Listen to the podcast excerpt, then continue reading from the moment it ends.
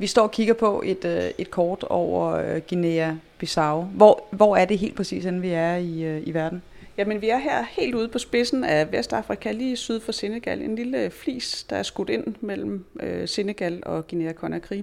Så vi arbejder så primært her i hovedstaden Bissau, hvor vi dækker en tredjedel af befolkningen, 100.000 mennesker med vores øh, platform her. Og så har vi øh, 182 tilfældigt udvalgte village clusters rundt omkring i landet.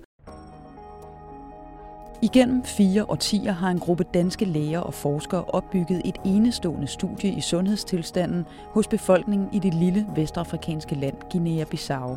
Håbet var at redde liv og sænke børnedødeligheden, men undervejs har de gjort en række opdagelser om effekten af kendte vacciner, der kan komme fremtidige generationer til gavn, også her i Danmark.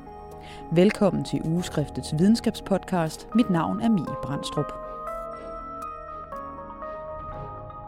Jeg hedder Christine Stabel Fenn, og jeg er øh, læge og professor i global sundhed ved Syddansk Universitet, og så er jeg også overlæge her ved Statens Serum Institut, hvor vi sidder nu her.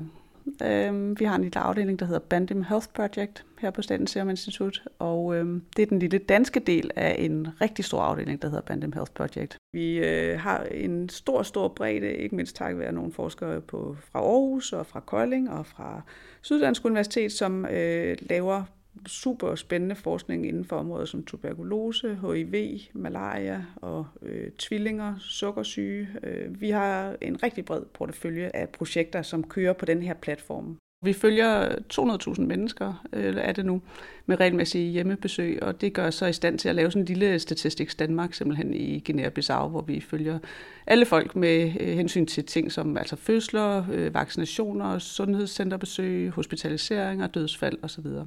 Det startede egentlig som et øh, svensk støttet projekt lige efter øh, friheden der i 1974, hvor man øh, opdagede, at der var en rigtig høj børnedødelighed i Guinea-Bissau, så hvert andet barn levede simpelthen ikke til øh, det blev fem år gammelt.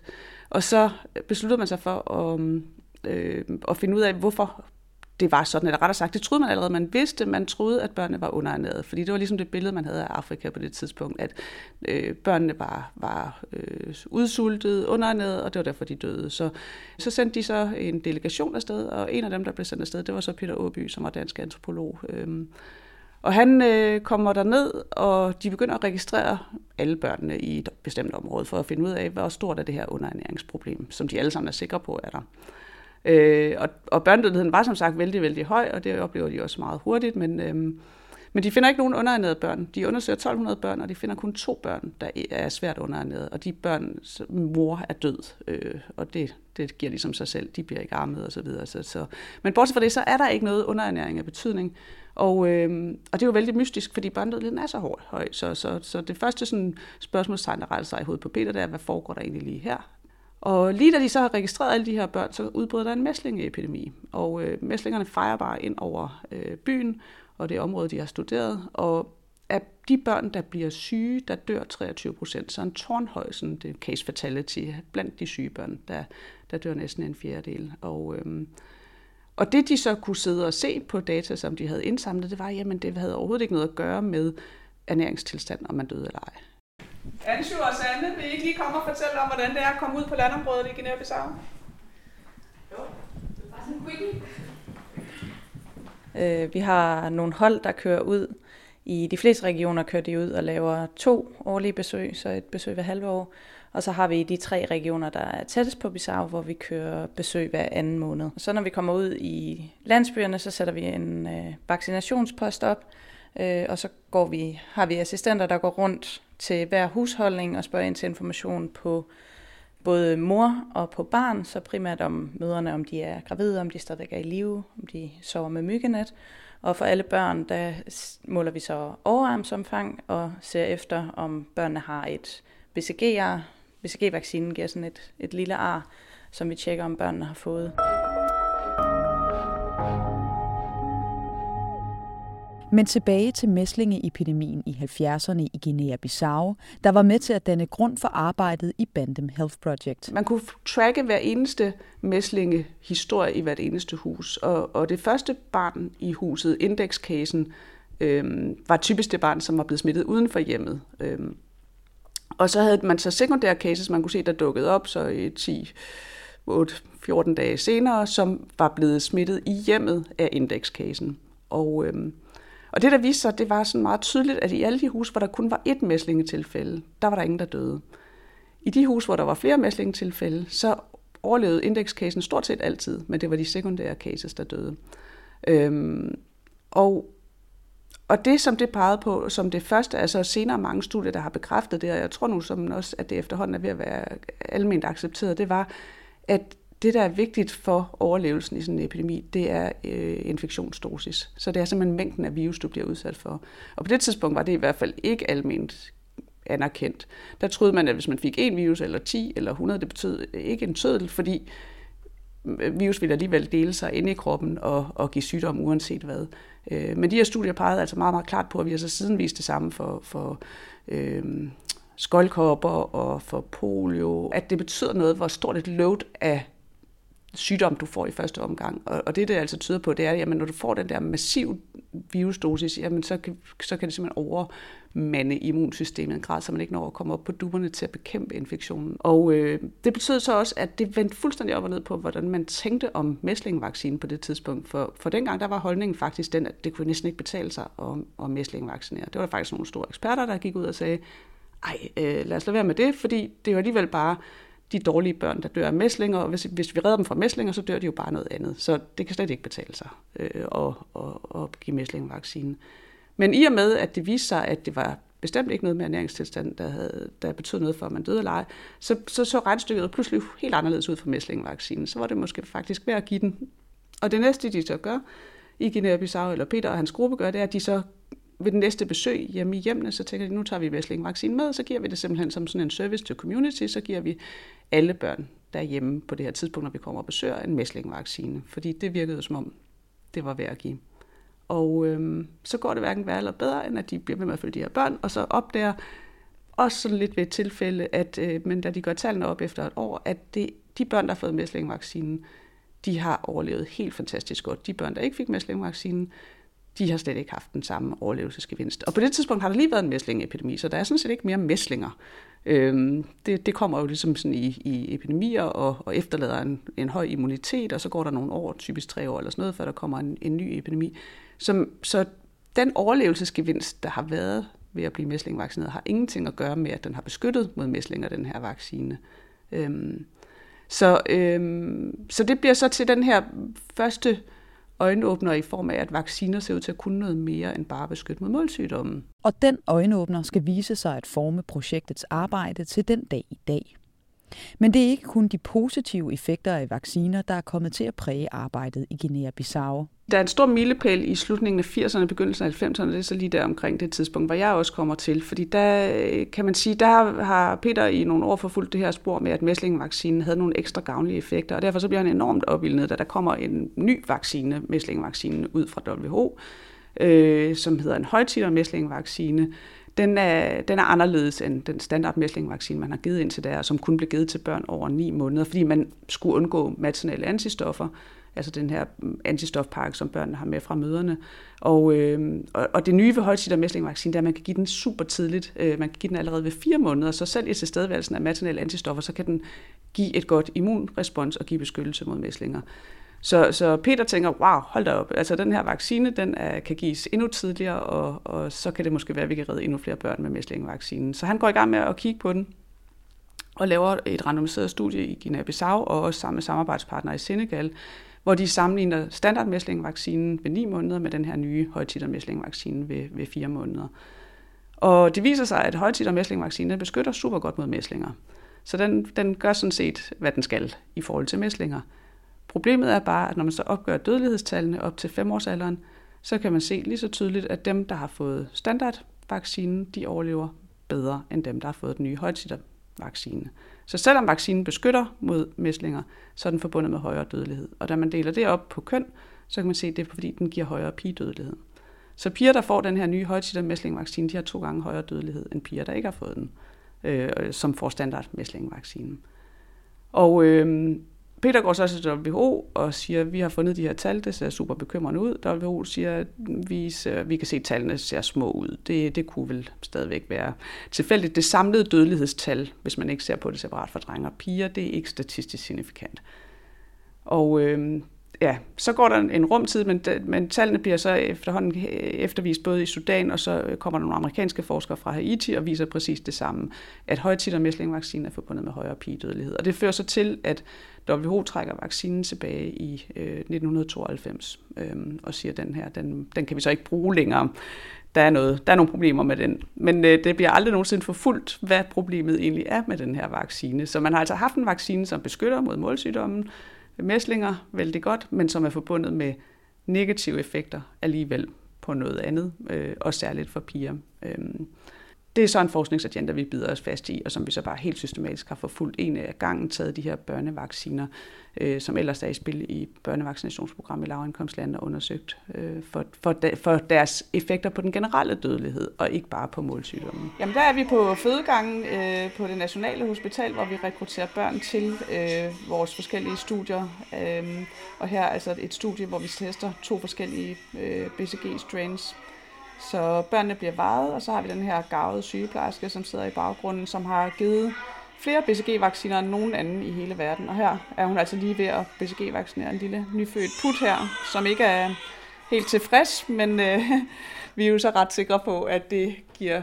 barnet et meget, meget bedre chance på den lange bane der er jo nogle fundamentale forskelle på levende og ikke levende vacciner i den måde, de fungerer på. Så de levende vacciner indeholder jo en lille smule svækket patogen. De går ind og skaber en lille, mild, naturlig sygdom i kroppen, og som regel så er en dosis nok til at give livslang immunitet.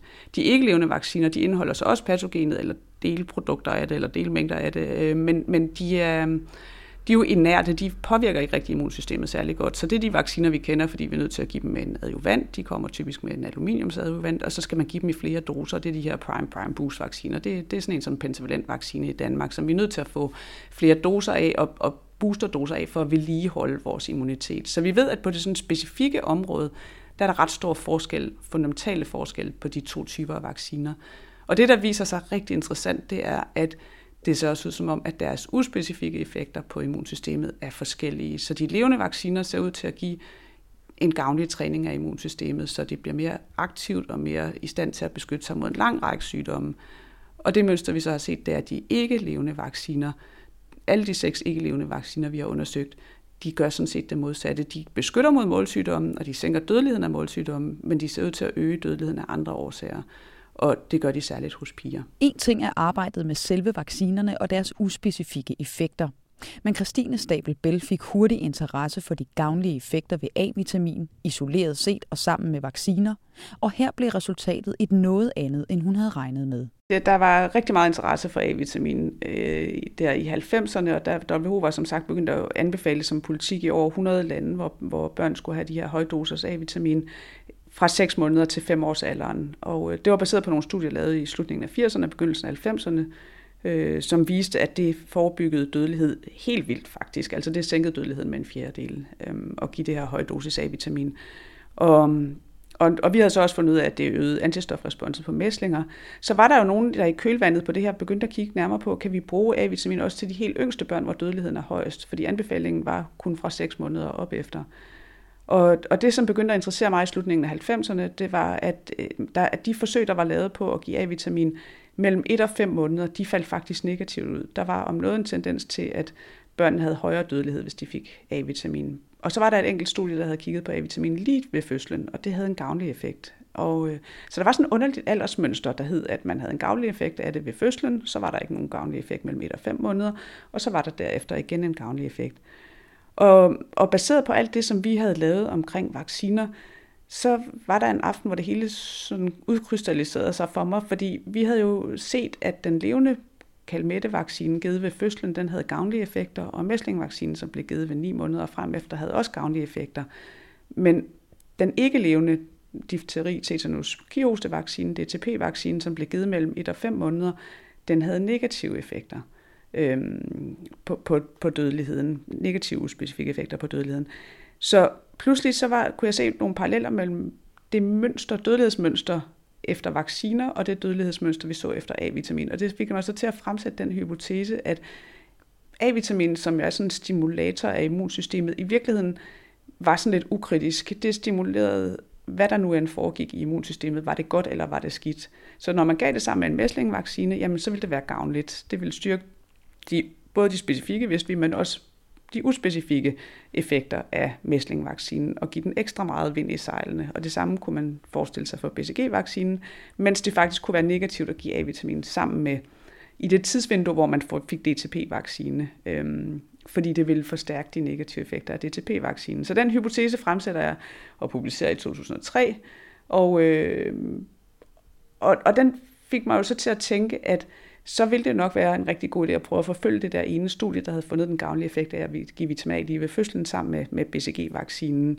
Øhm, fordi det, det kunne være vejen frem til at sænke børnedødeligheden. Så vi lavede faktisk tre studier med nogle forskellige øh, grunddesigns øh, i Guinea-Bissau blandt børn med normal fødselsvægt, børn med lav fødselsvægt, og så sammenlignede vi nogle forskellige doser af vitamin øh, i en ret kort periode mellem 2002 og 2008 får vi gennemført de her trials, og de kommer så ud og viser alle tre, at dødeligheden har været lidt højere i den gruppe, der fik A-vitamin, end dem, der ikke fik. Så det skød hul i min hypotese, kan man sige, helt umiddelbart om, at det ville være gavnligt at give A-vitamin sammen med BCG-vaccinen. Og, øh, og når sådan noget sker, så skal man jo sætte sig ned og tænke over, hvad pokker. Hvor tror jeg fejl henne i mine antagelser? Øhm, og det jeg så begyndte at gøre, det var at analysere data ud fra, hvilke vacciner børnene havde fået. Øhm, så når jeg kiggede på det lille tidsvindue, hvor man havde givet A-vitamin sammen med kalmette-vaccinen lige der ved fødslen og i de første uger, indtil børnene fik deres første DTP-vaccine, som typisk blev givet ved halvanden, øh, to måneders alderen, så fandt jeg faktisk en gavnlig effekt af A-vitamin. Og det jeg så kunne se, det var, at når jeg så kiggede videre, efter børnene begyndte at få DTP-vaccinen, jamen så begyndte dødeligheden at stige blandt de, der havde fået A-vitamin ved fødslen. Og den steg hos pigerne. Øhm, ikke hos drengene. Så der var en helt klar kønsforskellig effekt. Øhm, og og, og den, den blev ved med at være der, så længe børnene havde DTP-vaccinen som deres seneste vaccine. Så jeg måtte omskrive min hypotese øh, til at sige, at, at jeg havde ikke forestillet mig, at effekten af A-vitamin kunne holde i så mange uger, måneder, at den også ville influere den næste vaccine, man fik. Jeg havde ligesom troet, at hvis man gav den A-vitamin sammen med, med en vaccine, så ville den, den effekt, man fik ud af det, holde sig. Det jeg så, det var, at effekten altså skiftede med, når man fik nye vacciner. Men at det stadigvæk overordnet set helt bekræftede den her hypotese om, at når man giver A-vitamin sammen med vacciner, eller i nærheden af vacciner, så forstærker det de uspecifikke effekter. Fordi det vi så var jo netop, at den forstærkede, hvad vi i forvejen havde set for DTP-vaccinen, nemlig at den var skidt for piger. De levende vacciners uspecifikke gavnlige effekter på immuntræningen er også relevant i en dansk kontekst. Vi har jo taget de her fund fra Guinea-Bissau og taget med tilbage til Danmark, fordi vi har tænkt, at hvis vacciner har uspecifikke effekter og påvirker immunsystemet udover bare at påvirke den her sygdom, de er designet imod, så vil det formentlig også være noget, vi kunne se i en dansk kontekst. Og Øhm, det, som vi tænkte, det var, at heldigvis så dør vi jo ikke så meget i Danmark af øh, infektionssygdomme, men vi kunne se på hospitaliseringer for infektionssygdomme. Og der har vi jo, som vi også har været inde på, de der super gode registre i Danmark, der gør, jamen, vi behøver sådan set ikke engang at, at opsøge folk. Vi kan bruge vores registre og se på vaccinationsstatus, øh, øh, og så se på, hvordan det går i forhold til risikoen for at blive indlagt med infektionssygdomme. Og der har vi så publiceret her i 2014, at vi i et stort dansk registerstudie faktisk genfandt fandt de samme mønstre med levende og ikke levende vacciner, som vi har set i Guinea-Bissau. Øhm, så det var sådan, at de børn, der, får, der havde pentavalent vaccinen som deres seneste vaccine ved 15 måneders alder, når de så går hen og får MMR-vaccinen, så falder deres risiko for at blive indlagt med alle former for infektionssygdomme med 14 procent. Og det er sådan et kæmpestort studie, så det her resultat er helt højst signifikant. Det, det er med meget, meget snævert konfidensinterval mellem øh, ja, på et par procent. Ikke? Så, så, så det, det, det, er et, det er et meget, meget højst statistisk signifikant fund, der peger på, at overgangen fra en ikke-levende pentavalent vaccine til MMR-vaccinen er forbundet med nogle gavnlige, uspecifikke effekter. Vi kunne jo helt klart tage alt ud, der havde med mæsling og røde hunde og forsyge at gøre. Det var meget, meget få indlæggelser, der havde med det at gøre i hele studieperioden. Jeg tror, det var 23 eller 26 eller sådan noget i den stil. Så, så det var en ren ikke-specifik effekt af vaccinerne. Og så kunne man jo så tænke, at, og det kan vi heller ikke helt udelukke, at selvom vi kontrollerer for en lang række baggrundsfaktorer på de her børn, og socialklasse, tidligere sygdom, tidligere indlæggelser, alt muligt andet, at der så stadigvæk kunne være noget med, at det var de raskeste børn, som fik MMR-vaccinen, og det kunne fremkalde en falsk gavnlig effekt af, øh, af MFR-vaccinen. Det, det interessante var, at hvis vi kiggede på de børn, som kun havde fået to doser pentavalent-vaccinen, før de gik hen og fik deres MFR-vaccine, så havde de også en gavnlig effekt af at få MFR-vaccinen. Blandt dem var der så nogen, som, som aldrig fik flere vacciner, og så var der nogen, der gik hen og fik den tredje dose pentavalent vaccine. Og der kunne man så igen fremføre det argument, at det var formentlig de sundeste børn, de mest compliant osv., der gik hen og fik en vaccine mere versus dem, der bare aldrig fik flere vacciner. Øhm, men i den gruppe, der ser vi så, at risikoen for at blive indlagt med infektionssygdom, den stiger, til 67, øh, stiger med 67 procent. Så, øhm, så det at få en ikke-levende vaccine efter sin MFR var forbundet med en højere risiko for indlæggelser. Så det har været en øh, anledning til at gå ud og sige til de danske forældre, det, det er også det, vi siger nu her, det er, at det kan, det, vores fund tyder på, at det er super fornuftigt at få sine vacciner i den anbefalede rækkefølge. Så sørg for at få alle de tre pentavalente vacciner, før I får jeres MFR-vaccine. Og så slut af på en MFR, fordi det er en levende vaccine, og alt hvad vi har set, det er, at det altså gavner jeres barns immunsystem i en gavnlig retning. Og hvad er perspektiverne i det med at, at forske i de, de uspecifikke effekter af, af vacciner, både herhjemme, men, men selvfølgelig også i, i udviklingslande som Guinea-Bissau? Hvis vacciner, og jeg siger hvis, stadigvæk jeg er ret overbevist selv personligt, men, øh, men hvis vacciner har de her uspecifikke effekter, så skal vi jo til at tænke på dem på en fuldstændig anden måde. Så for det første skal vi omlægge vaccinationsprogrammerne, så de har den her øh, hvad hedder det, vægt på, at man får den, en levende vaccine som sin seneste vaccine. Så jeg, jeg er jo ikke den, der siger, at man ikke skal give de ikke-levende vacciner, men det vores forskning heldigvis viser, det er, at jamen, hvis du giver en levende vaccine efter de ikke-levende vacciner, så kan du sådan set neutralisere rimelig meget den negative effekt af de ikke-levende vacciner. Så, så det betyder, at det vi har sat fokus på, det er at sige, at vaccinationsprogrammer skal bygges op, så de har live vaccine last. Man slutter på en levende vaccine. Øhm, og øh, det går i hvert fald stik modsat retning, den udvikling, der er på området for øjeblikket i lavindkomstlande, hvor man ser rigtig meget på det, man kalder second year of life platforms. For indtil videre har lavindkomstlandene kun haft vaccinationsprogrammer op til et år, men nu begynder man ligesom at udvide med flere vacciner, også ind i toårsalderen. Og flere og flere af de vacciner, der kommer, er ikke levende vacciner. Verden vil simpelthen helst have ikke levende vacciner. De er øh, på mange måder mere attraktive, eller på nogle måder, vigtige måder i hvert fald mere attraktive på den måde. De kan aldrig give sygdom selv i folk med svækket immunforsvar. Så øh, der er en vis interesse i at, at bruge de ikke-levende vacciner, og, og det er dem, der kommer nu her. Så, øh, som, så det, der kommer til at ske, det er, at vaccinationsprogrammet ved at inkludere det andet år i lavindkomstlanden, kommer til at give ikke-levende vacciner efter mæslingvaccinen, som lige nu bliver givet ved 9 måneders alderen. Så det tror vi kan have nogle negative konsekvenser. Så det er klart, med det her perspektiv, vi har på det, gælder det om at forvente den udvikling, og ja, emphasis på live vaccine last, og blive ved med at, at, at have det som et fokus, ikke? at det er dem, vi skal have, øh, have brugt. Og, og også at kigge hen imod, hvad for nogle vacciner skal vi så udvikle. Og der ved jeg blandt andet, det er super interessant, at der er en fransk gruppe på Pasteur, der arbejder med at udvikle en levende pertussis-vaccine, sådan en intranasal pertussis-vaccine. Og den ser ud til i alle deres afprøvninger at have gavnlige, uspecifikke effekter, ligesom vi har set for alle de andre levende vacciner. Så øh, den, den kunne jo være en værdig kandidat til måske på sigt at erstatte den ikke-levende pertussis-vaccine, og måske udrydde nogle af de problemer, der er med de ikke-levende vacciner.